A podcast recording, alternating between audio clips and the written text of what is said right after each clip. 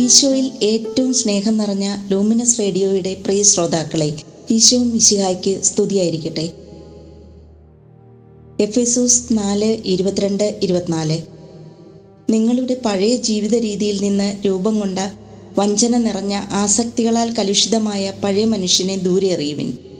നിങ്ങൾ മനസ്സിന്റെ ചൈതന്യത്താൽ നവീകരിക്കപ്പെടട്ടെ. യഥാർത്ഥമായ വിശുദ്ധിയിലും നീതിയിലും ദൈവത്തിന്റെ സാദൃശ്യത്തിൽ സൃഷ്ടിക്കപ്പെട്ട പുതിയ മനുഷ്യനെ നിങ്ങൾ ധരിക്കുവിൻ. നോമ്പുകാലം ഒരു രൂപാന്തരീകരണത്തിന്റെ കാലഘട്ടമാണ്.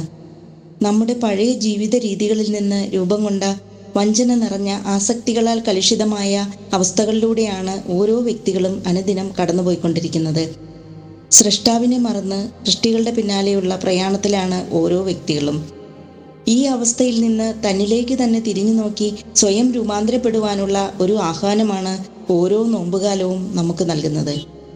നമ്മിലേക്ക് തന്നെ തിരിഞ്ഞു നോക്കുമ്പോഴാണ് നമ്മുടെ ഹൃദയത്തിലെ മാലിന്യങ്ങളും ദൈവകൃപ കടന്നു വരാൻ തടസ്സമായി നിൽക്കുന്ന ആസക്തികളും ഏതൊക്കെയാണെന്ന് കണ്ടെത്തി അവയെല്ലാം പരിത്യജിക്കുവാനും മനസ്സിന്റെ ചൈതന്യത്തിൽ നവീകരിക്കപ്പെടുവാനും സാധിക്കുകയുള്ളൂ.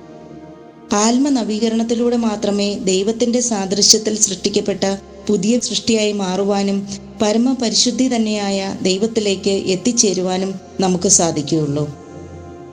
യോഹന്നാൻ മൂന്ന് അഞ്ചിൽ യേശു നിക്കതൈമോസിനോട് പറഞ്ഞു ജലത്താലും ആത്മാവിനാലും ജനിക്കുന്നില്ലെങ്കിൽ ഒരുവനും ദൈവരാജ്യത്തിൽ പ്രവേശിക്കുക സാധ്യമല്ല.